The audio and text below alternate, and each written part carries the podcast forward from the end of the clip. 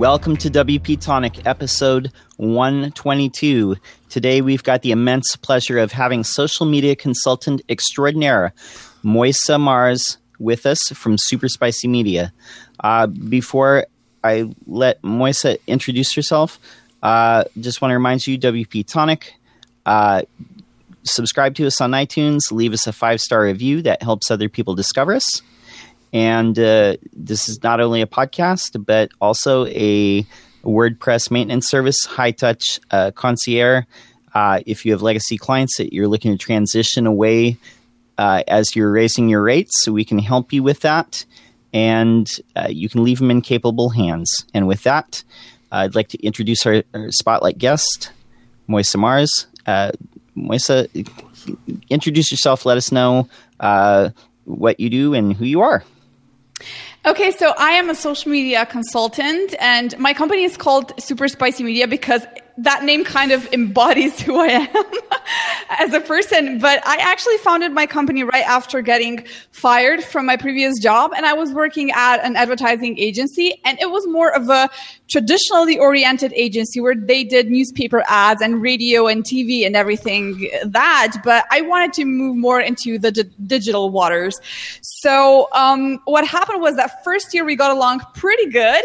And then the, like the next six months were dreadful because we just stopped getting along. I was trying to do social media. I was trying to encourage them to try social media with our clients, but it just didn't go well. So they fired me. And then I said, you know what? I don't want to work for anyone else anymore. I'm going to establish my own company and I'm going to run it like I know how to run it.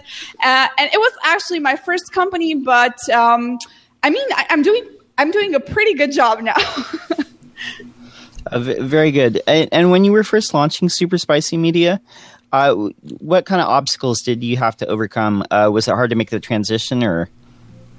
Yeah, it was the the number one problem that um, I encountered was how to get my first clients because this was the first time I had to find work. I had to find clients, but I didn't know how. I didn't know, do people call people, other companies? Do they email them? What do they do? So I just tried a bunch of techniques and tactics. So um, I did a lot of, because I was suddenly left. I didn't have a job. Just it was just like that. I was without a job, so I knew that I have to do something. And I at first I did cold emails because you know I've read a couple of blog posts that said that with cold emails, you get clients, you know, it's the fastest way to get clients. So I started with cold emails, got my first clients. And then I said, I cannot really scale this, so I'm going to try to establish my persona on Twitter and just to establish my authority and communicate there. And then maybe I will get some clients my way. And that's how I started, you know, doing more like Twitter and stuff like that for my own company as well. And it worked pretty well again. Um, and yeah, so just, you know, getting those first clients was the absolute hardest at the beginning. Uh, I'm glad you mentioned Twitter uh, too, because uh, one of the things I wanted to ask you is a lot of people they use tools like the auto DM uh, reply, like on Twitter when you follow them, or Buffer to schedule posts. What are your thoughts on on automating uh, social media? Is there a time and place for that, or? when it comes to Twitter, uh, this is this is like a very um, a topic that I love to talk about because 90% of people get it wrong.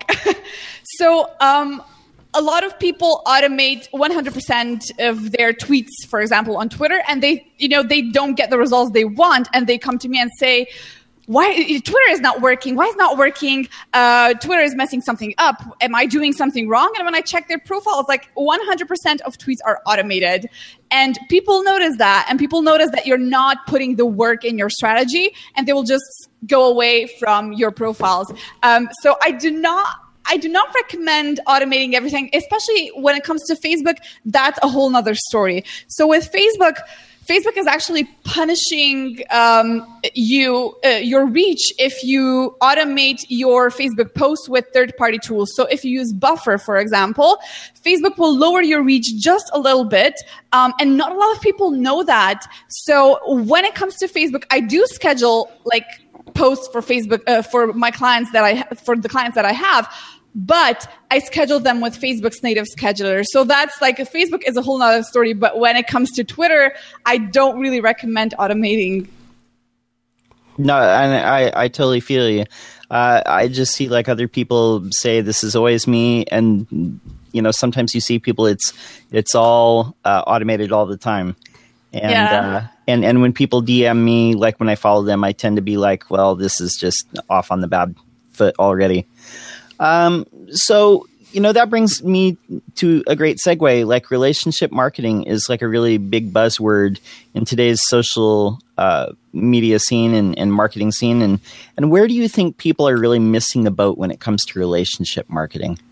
And if I understand that correctly, like this is actually the first time that I hear about relationship marketing. Maybe it was it was defined like something else. So is relationship marketing like that you have to establish relationship with your customers and clients and audience? All that, yeah. Okay, Absolutely. got it. Okay, got it. So um, people don't do that at all because they think that social media, like they create, uh, they automate for example, their Facebook page. They put their blog post in buffer and they call that a social media strategy, where it's not because everyone can do that. Everyone can schedule, uh, I don't know, 10 blog posts or 100 blog posts into buffer, but not everyone can establish that great relationship with your audience. So a lot of people are missing out on this. So uh, what I really do with my clients is First, I established that relationship with sharing a lot of value and showing our personality a little bit. So, sharing personal photos, for example, that goes a very, very long way. Uh, if I'm dealing with a big company that has, for example, a team retreat, we share photos from that team retreat, for example. So we do all these sorts of things just to get closer to the audience and to differentiate ourselves from our competitors. Because, like I said before, not a lot of people do that. So when you do that, when you start communicating your personality and value a little bit, you know, the audience just comes to you because not a lot of people do that. Yeah, I mean, and scaling the unscalable and, and doing those things where you make yourself seem more approachable and human, that is really what I feel as well, like differentiates uh, brands that connect with people versus cold monolithic brands that nobody cares what they have to say. Yeah. And like when you think about it, how many companies do you see on Facebook that share posts like this? Like pretty much you know, you don't see anyone doing this. So when you do that, people will notice and they will say, who's this? Who do, you know, this is a Facebook page that I like. Let me check them out again. Oh, that's the company. And they will scroll down your newsfeed and check your, what you're saying, like your blog post, for example, too. So everything just starts with establishing that relationship that has to be there if you want to get them to buy something, you know, along the road. No, and that it's definitely it. Um, people do business with other people; they don't do it with companies so much. There's always a human on the other end of that transaction. Uh, so you know, here's the thing: when you're pitching businesses on, you know, and they probably reach out to you, you know, for help with social, but like in a typical in typical businesses, they're looking at like the ROI of each initiative. They're saying like, what are we going to get for our money? And with social, it's really hard to quantify because a lot of those results aren't measurable in a spreadsheet. And, you know, why is that? Why is there so much opposition to uh, using that versus some other traditional means of marketing? So it's, uh, for example, Facebook is interesting where when it comes to ads, you can really measure the ROI. They they have now doubled down on something. So, for example, uh, you can act, actually set a conversion vin- window of seven days. So, you know, if a person sees an ad and if they purchase something after seven days of seeing an ad, that will still count as a conversion. So, they're really trying to double down that game, uh, like the, measuring the ROI, et cetera, et cetera. But when it comes to organic traffic and creating like a communication strategy on Facebook, you're right. It's very, very difficult to measure. Like the only things that you can measure are, you know, the reach and uh, how many people click on those blog posts, for example, how many people like and comment. Um, but yeah, I mean, it's very hard to explain to a client that we will not be able to measure the ROI. Like, first of all, we're not going to achieve those results. The we're not going to improve the results in a matter of one day. So the strategy has to be consistent for at least two months.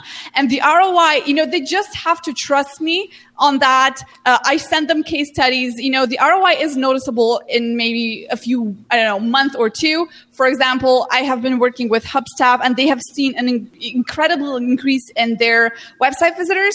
So after we've done some consultation, consultation, they've seen a website visitors increase for it increased for 200%, I think. And that's the ROI we're looking for. So it is measurable, but it is measurable along the way. And it's, it can be a very hard sell, you know, hard to sell that to a client. No, definitely.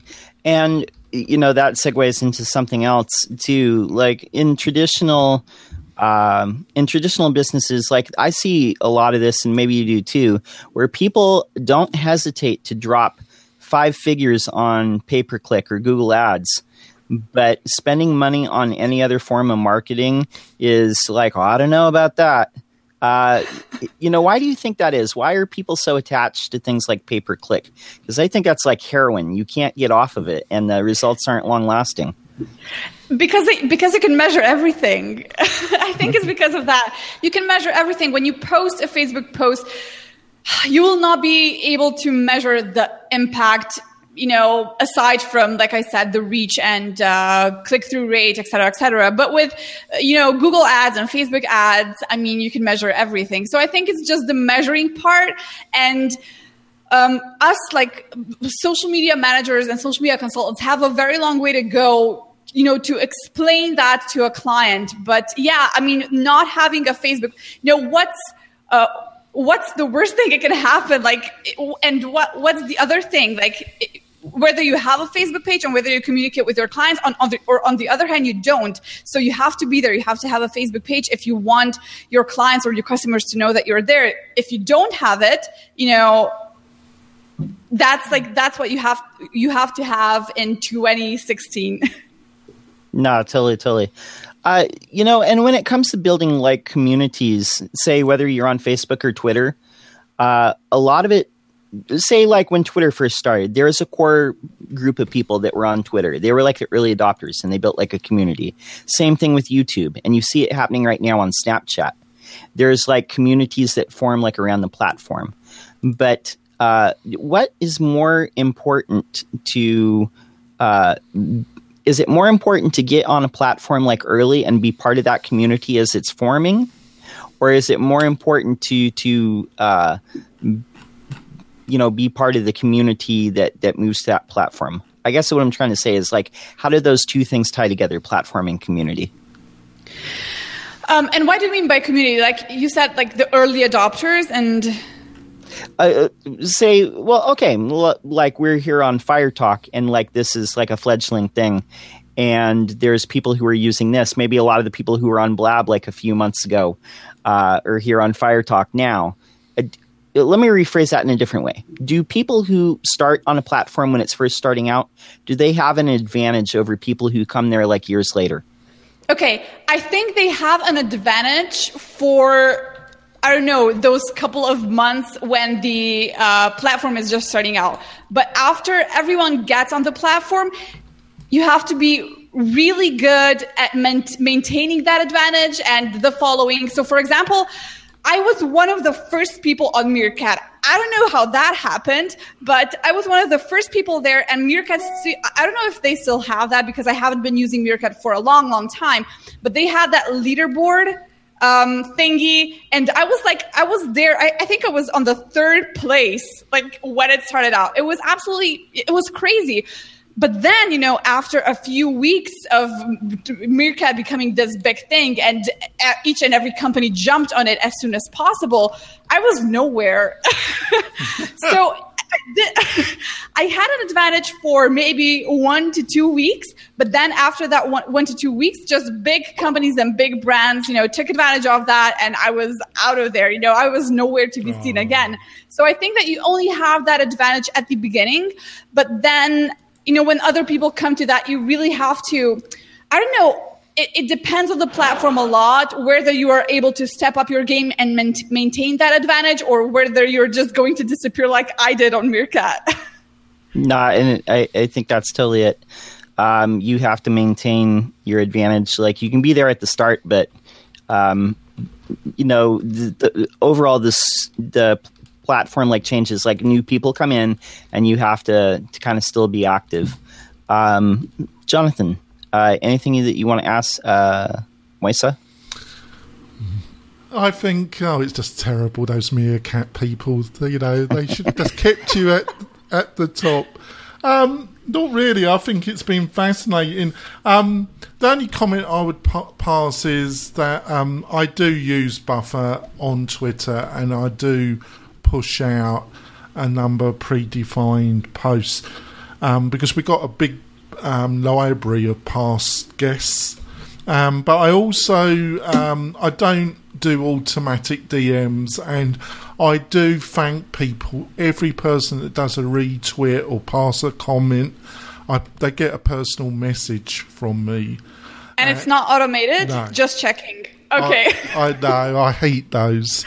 Um, um, no, they get a personal message from me, and I check about, I check who said something about twice a day. Um, but I do automate as well. So, um, I, I, do agree with you that people that totally automate, uh, or, you know, you're not going to get a lot out of it. I, I just, my position is about 50 50 of yours. Um, so I, I, think the more the more you put into it, the more less you automate it, the more you will get out of it. I do agree. It's just a time factor, basically. I just haven't got the resources, or maybe I'm making excuses. I, I really don't know. Yeah, that's a good thought. so, so that that's a great that that brings up a great question. Uh, I think, uh, Mojca, uh, is when it comes to like establishing like where you want to be. Um, is it more important to be on every single platform that you can find, or is it better to just find the ones that you want to be on and target those? Find the ones you want to be on and target those. Definitely. Uh, a lot of companies just, um, you know, when they are kind of developing their social media strategy, they like it's like they create a list of social media networks that you know all of social media networks and say okay so we have to be uh, on pinterest facebook instagram twitter snapchat whatever and they spread themselves thin and they don't have like a great strat they don't have a great strategy in one place like on facebook and in- or instagram but they have a mediocre social media strategy everywhere. Um, so it's better to focus on one mostly two platforms or if you're a bigger company, you can definitely focus on more if you have like more people uh, that can handle those accounts. But it's better to focus on one or two social media platforms and do a very, very great job there. I think that's a great point. I think it's time for us to go for our break, folks. And when we come back, we're going to delve more into this fascinating subject of social media. Be back in a second, folks. Buying or selling a home in the greater Reno Tahoe area? I know the best CRS real estate broker, and that's Karen Conrad. And you can find her at KarenConrad.com or call her directly at 775 527 7021. We're coming back, and John's going to take over again. Go on, John, ask some more fantastic questions. sure thing, sure thing. Um, okay, so how do you we were talking about right before the break we were talking about it's better to be on just a few specific platforms than and be really excellent at those than to be on 20 million uh, platforms and just kind of you know halfway uh, you know have a presence there. So how do you help uh, businesses determine what platforms they should be on? When you consult with people, what do you tell them as far as that? Like, what platforms should they be on? They should be on the platform where their audience is. So, first of all, you can if if you really don't know where your audience is, if if you're blind, um, then start with Facebook. You can you you cannot possibly miss with Facebook. Facebook covers this broad demographic from teenagers, from people 65 years and older. Uh, I don't know what you, you can find pretty much each and every profile on Facebook. But then you have other social media networks that are really, really specific and really specific target audiences use them. So, for example, Pinterest are mostly is mostly used by women, um, young moms, for example, or designers. Um, and then you have Twitter. Twitter is for people that are really technologically aware and uh, I don't know they they maybe they own some technology companies or SaaS or whatever. And then you have Instagram. Instagram is for fashion, for beauty, and you know, men use it as well for other things like cars, for example, and for just establishing your uh, personal brand a little bit. Then you have Snapchat, which is a totally different network again. So when you are first starting out with developing your social media platform, uh, I'm, I'm sorry, your social media strategy, you should definitely focus on the platform where your audience is. And if you don't know where that is, start with Facebook. Can't miss with that. No, I agree. One billion plus people can't be wrong. Absolutely. but um, yeah. So, and when it comes to that, like content creation, obviously, like some platforms like YouTube, um, Fire Talk, um, Snapchat is kind of a, a combo, but those are more like video based. Instagram, Pinterest, it's more visual. Um, when it comes to like playing to the strengths of the business, when it comes to content creation, how much is that a factor? I'm sorry. Can you can you repeat that? Sure, sure. Um, so with the businesses, say they're having to create the content for like the different uh, platforms. Okay. Uh, how much you know is determined by playing to their strengths like what type of things they're putting out like on on you know facebook or instagram or or twitter. Okay so it it plays a major role especially like if your twitter strategy is going to consist of just of photos and nothing else you're going to fail. If your facebook strategy is going to consist only of links to your blog posts you're going to fail so you have to get familiar with each and every social media platform and just kind of discover it a little bit and see what types of posts suit that social media platform. So for example, with Facebook, you have Facebook covers pretty much everything. You have video, photos, links, text, whatever you want. Then on Twitter, uh, Twitter is, I mean, it's 140 characters. So you really, can do a lot there. I mean, they do have video, but it's just not catching up. I mean, it's pe- people are not really, really using video for Twitter, for example, but it's mostly text based and link based and photos and GIFs. Um, and then on Pinterest, on Pinterest, you don't have anything else than um, photos and GIFs again, but GIFs are not really, really widely used, but it's you know photo based platform. And then on instagram you have just photos. You cannot well like for example, a lot of people try to promote a product on Instagram and you have to do like a workaround because you cannot put a link into the description box. Um, so what they do is they post a photo there and they they post a link in the bio section. And in you know with that photo they uh, they write that if you want to see what this product is go and check that uh, the link in the bio section out. So you have to work around these platforms a little bit. And if you want to get the best results, you definitely have to adapt to the platform. So if the, it's if it's a visual based platform, you need to do visuals if you want to get the best results. If not, well. yeah, no, I, I totally see what you're saying. You you have to know the platform, and you have to work within its rules and and the way that it wants to display content. Yeah. Yeah. yeah. Um, I, I, think another thing that gets me going is um, on my Twitter, I, I built it up and I didn't buy any of those Twitters. And some of the connections aren't that strong, but they're all. I, I do regularly go through and um, clean who I'm following, who's following me, and check them over. But you'd be amazed at the amount of people that say, "Oh, that person's got twenty thousand, or they got thirty thousand people following them." But what they don't realise, a lot of those they could have just bought. So it's more quality than volume. Would you agree with that? Absolutely. Also, you can check which, uh, you know, if if there is one person and it has a massive amount of following, you you can check it out if they're fake or not. So definitely, yeah. I mean, the, the, quality of your audience plays a major role. Like, for example, if we check Facebook, um, you can have I don't know 100,000 Facebook likes.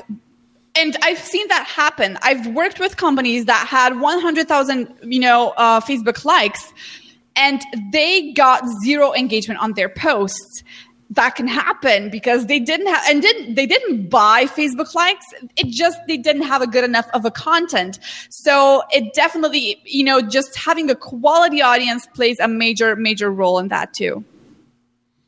No it, it totally does make a difference. Uh, it has to be something that people want to see and you know share and reply to uh, how big was Facebook video? Like when, when they introduced that, are they positioning themselves as a, a real rival to YouTube, and and how is that affecting YouTube? They are trying to rival YouTube, definitely. Um, so when fir- when Facebook first started doing video, it didn't take off immediately, but then what they did was. Um, they started pushing video content uh, higher in news in the news feed and now, like, if you own a page and if you post a video, for example, a one minute, two minute video, that video is going to get pushed higher in the news feed and more people will see it. It will have a bigger and better reach than, for example, a link to your blog post. So I really encourage doing that because, like I said, Facebook wants to rival with YouTube and they are pushing the video content hard. So there's an opportunity for all the businesses that are listening to this create video content because it'll it'll go a long long long way. No i totally agree. I, and i do see that like when you just scroll through it like automatically does it. It wants you to like stop and like watch. It wants you to just kind of you know just chew up your time and just watch everything that's in your feed. Oh yeah. Uh, like it happens frequently to me. Totally totally. Are we ever going to see uh, another social network become as big as facebook? Um, ever? I mean, that that's an interesting question. I mean, I cannot say for sure, definitely, because it's so unpredictable. Like, no one anticipated Facebook's success as well. But I mean, Facebook is so big right now. I, I'm having difficulty saying that there will come. I don't know, uh, the next Mark Zuckerberg that'll do another social media platform that'll just go big. I'm having really, uh, you know, I'm I, am having trouble saying this because Facebook is so big and it has made such an impact that I don't know what the future holds for us. Yeah, I, and the reason why I ask that is if you look at the history of like social networks overall, it's kind of like there's one like at the top of the mountain. Kind of first it was Friendster, then it was MySpace, and then eventually it was Facebook. But and I thought for a minute there was going to be a time where it started to slip, but there was nothing that really came to replace it. Mm-hmm. And I have a theory, and, and I want to see if you agree with this. It really kind of depends on where your friends are hanging out, like what social network you're going to spend the most time on. And I think for most, or at least like my friends that aren't in the tech scene, my you know normal, I guess I call them normal friends, but my non-techie friends, like they're all on Facebook, but all my tech friends are on uh, Twitter. Yeah, and and there's not any of my you know you know normal blue collar friends they're not on twitter at all. It's just not a thing for them because i'm one of the only people over there. So but but when i saw people like move from facebook to or i should say myspace to facebook yes um, it was when people started moving over there then it just like had momentum. Uh, what's your thoughts on that when it comes to yeah I, I absolutely agree. And you know you you've made a pretty good point there. Like as a person you have you're using uh, facebook and you're using twitter because your friends are there. So when you decide what content you're going to share i mean like i usually go with facebook and twitter again because that's where my audience is. If it's a more personal thing like i want only want to share with my friends i will share that on fa- uh, on facebook. And Facebook is always my like the number one pick, and that's why it's just so big and it keeps you know, it's just there, it, it, and it'll always be there. It, it, looks like it for now, and they're doing a very, very good job on keeping it uh, uh on the first place. Um, they're constantly updating. They're co- like Twitter. If you notice this trend, like t- Twitter was just dying at some point, and st- it still is a little bit because they're they're not they're doing they're doing like updates, but they fell asleep along the way somewhere. It was big, it was very big, but they just fell asleep. While Facebook, Facebook has been grinding all the way and all the time.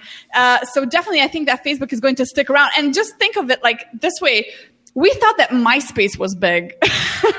yeah. And then and then Facebook came and it took it all away. So I think that like when we thought, okay, MySpace, this is it. Like this is this is the social media network. This is going to stay here forever. And it didn't because Facebook came. So Facebook really has a big impact. And I think it's just going to stay here. yeah, I I think um, I just want to ask you one question before we've um, John finishes the formal part of the podcast, and hopefully you can stay on for another 10 minutes and um, we that'll be added content for our website. Um, I'm just reflecting on what you were saying. I, I, I, I, think a key moment for Facebook was how were they going to deal, deal with mobile? And the only, and they dealt with it very effectively. And the, the threats, the seem the seam threat disappeared and they've just accelerated because they dealt with the threat of mobile. The only threat I can see to something like Facebook is um, actual device driven. If some other kind of, of platform like mobile comes along and Facebook doesn't adapt like the way they adapt to mobile, then they could be in serious trouble. So there's two parts to this. So I'd like your reflections on that, see if you agree with that. And secondly, have you got any insights about how Google, why did Google fail so dramatically in the social media area with Google Plus? I have absolutely no idea. I think that they were trying, first they were trying to be like, if I remember that correctly, it, it's just such a long time ago. Um, I think that first they were trying to be like Twitter. They had like these, I think it was maybe very, very, very similar, like 140 characters. And they, then they tried to be like Facebook. So they were always repeating after someone and not innovating. Uh, and I think that was like the major case that Google Plus went away. I still, get, I still get clients asking me if I, go, I do Google Plus strategies and they just, I'm like, Google Plus does barely ex- does it exist? They, didn't they even say that they're turning it off? Yeah. Right. So uh, yeah, but I think it was just that they they didn't know how to innovate. I mean, they're not they're not a social media platform, so they better focus on the things they're good at. and uh, what's your reflections of what I said about Facebook? Do you think there's any truth in that? Uh, I think there's truth, but since, until now, they have adapted very, very good. So I think we shouldn't be even scared of that because whenever we have like, I don't know, um, Snapchat or when Instagram came or, you know, stuff like that, they bought Instagram, for example. So they adapt incredibly quickly. And I think, you know, they, they just have such a great team there and we shouldn't be afraid of, you know, them disappearing anytime soon. That's great. Yeah, totally. But one case that we just see, saw recently uh, was Instagram. Uh, could we say uh, borrowing some of the features from Snapchat? They stole it. They admitted it. Uh, you know, um, and some people. I, I want to say this. another guy who's like a, a big uh, fan of Snapchat, Brian Fanzo, he says that this is actually a good thing for Snapchat because the people who are learning ins- the new Instagram stories maybe we'll go over to Snapchat now. Uh, what are your thoughts on that? I don't know if I would agree with that. Uh, because now they just got an excuse why not to go to Snapchat. now yeah. Instagram's offering the same, and they already have a good platform, probably, or uh, I mean, a good following there. So they're just now, you know what? I don't even need Snapchat anymore. I'm just going to stick to Instagram now. So I don't know if I agree to that.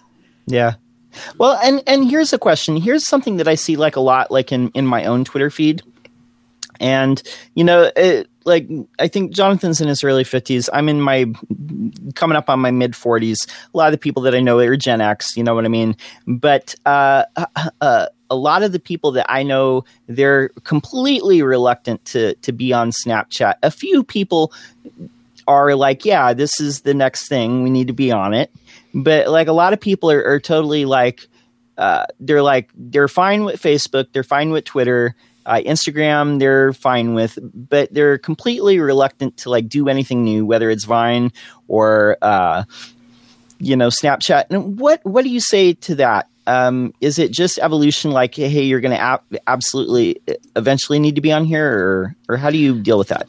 Uh, I don't think they will need to be there necessary uh, necessarily because it's same with Twitter. Like, not a lot of my friends use Twitter because they just don't like it, and it's not like they have to be there. They don't have to be there, and companies don't have to be there either. If your audience is there, yeah, sure, absolutely, you have to be there. If it's not, why even bother? Same with Snapchat. I think like some people like Snapchat. You know, I, I love Snapchat. I love Snapchatting. And, um, uh, you know, there's a certain group of people on Snapchat and companies that have those groups of people on Snapchat, they should definitely do Snapchat strategies as well. But if they don't, I mean, why not, you know, focus on something else? So I definitely think that people people shouldn't force themselves to use a social media network just because it's in because that's not going you know that's going nowhere so definitely focus on the ones that you like and that you love to use and don't bother about anything else i think that's fantastic i think we better wrap up the uh, podcast part of the show so um uh, Mojca, how, how can people get hold of you and learn more about um, all the insights that you've given us? So first of all, they can always. I love. I, I love getting emails. I reply to my emails in about I don't know seven days always with a seven day delay. Uh, but I love helping. Uh, so definitely, you, they can reach out to me at mojca at superspicymedia.com. I'm Mojca Mars on Twitter. Definitely reach out there too. Uh, and if they want to join uh, my free email course about Facebook ads, they can go to superspicymedia.com slash FB ads. And uh, it's a pretty neat course. And I ask a lot of questions. So reply to those emails as well. That's great. So how, how can people get hold of you, John?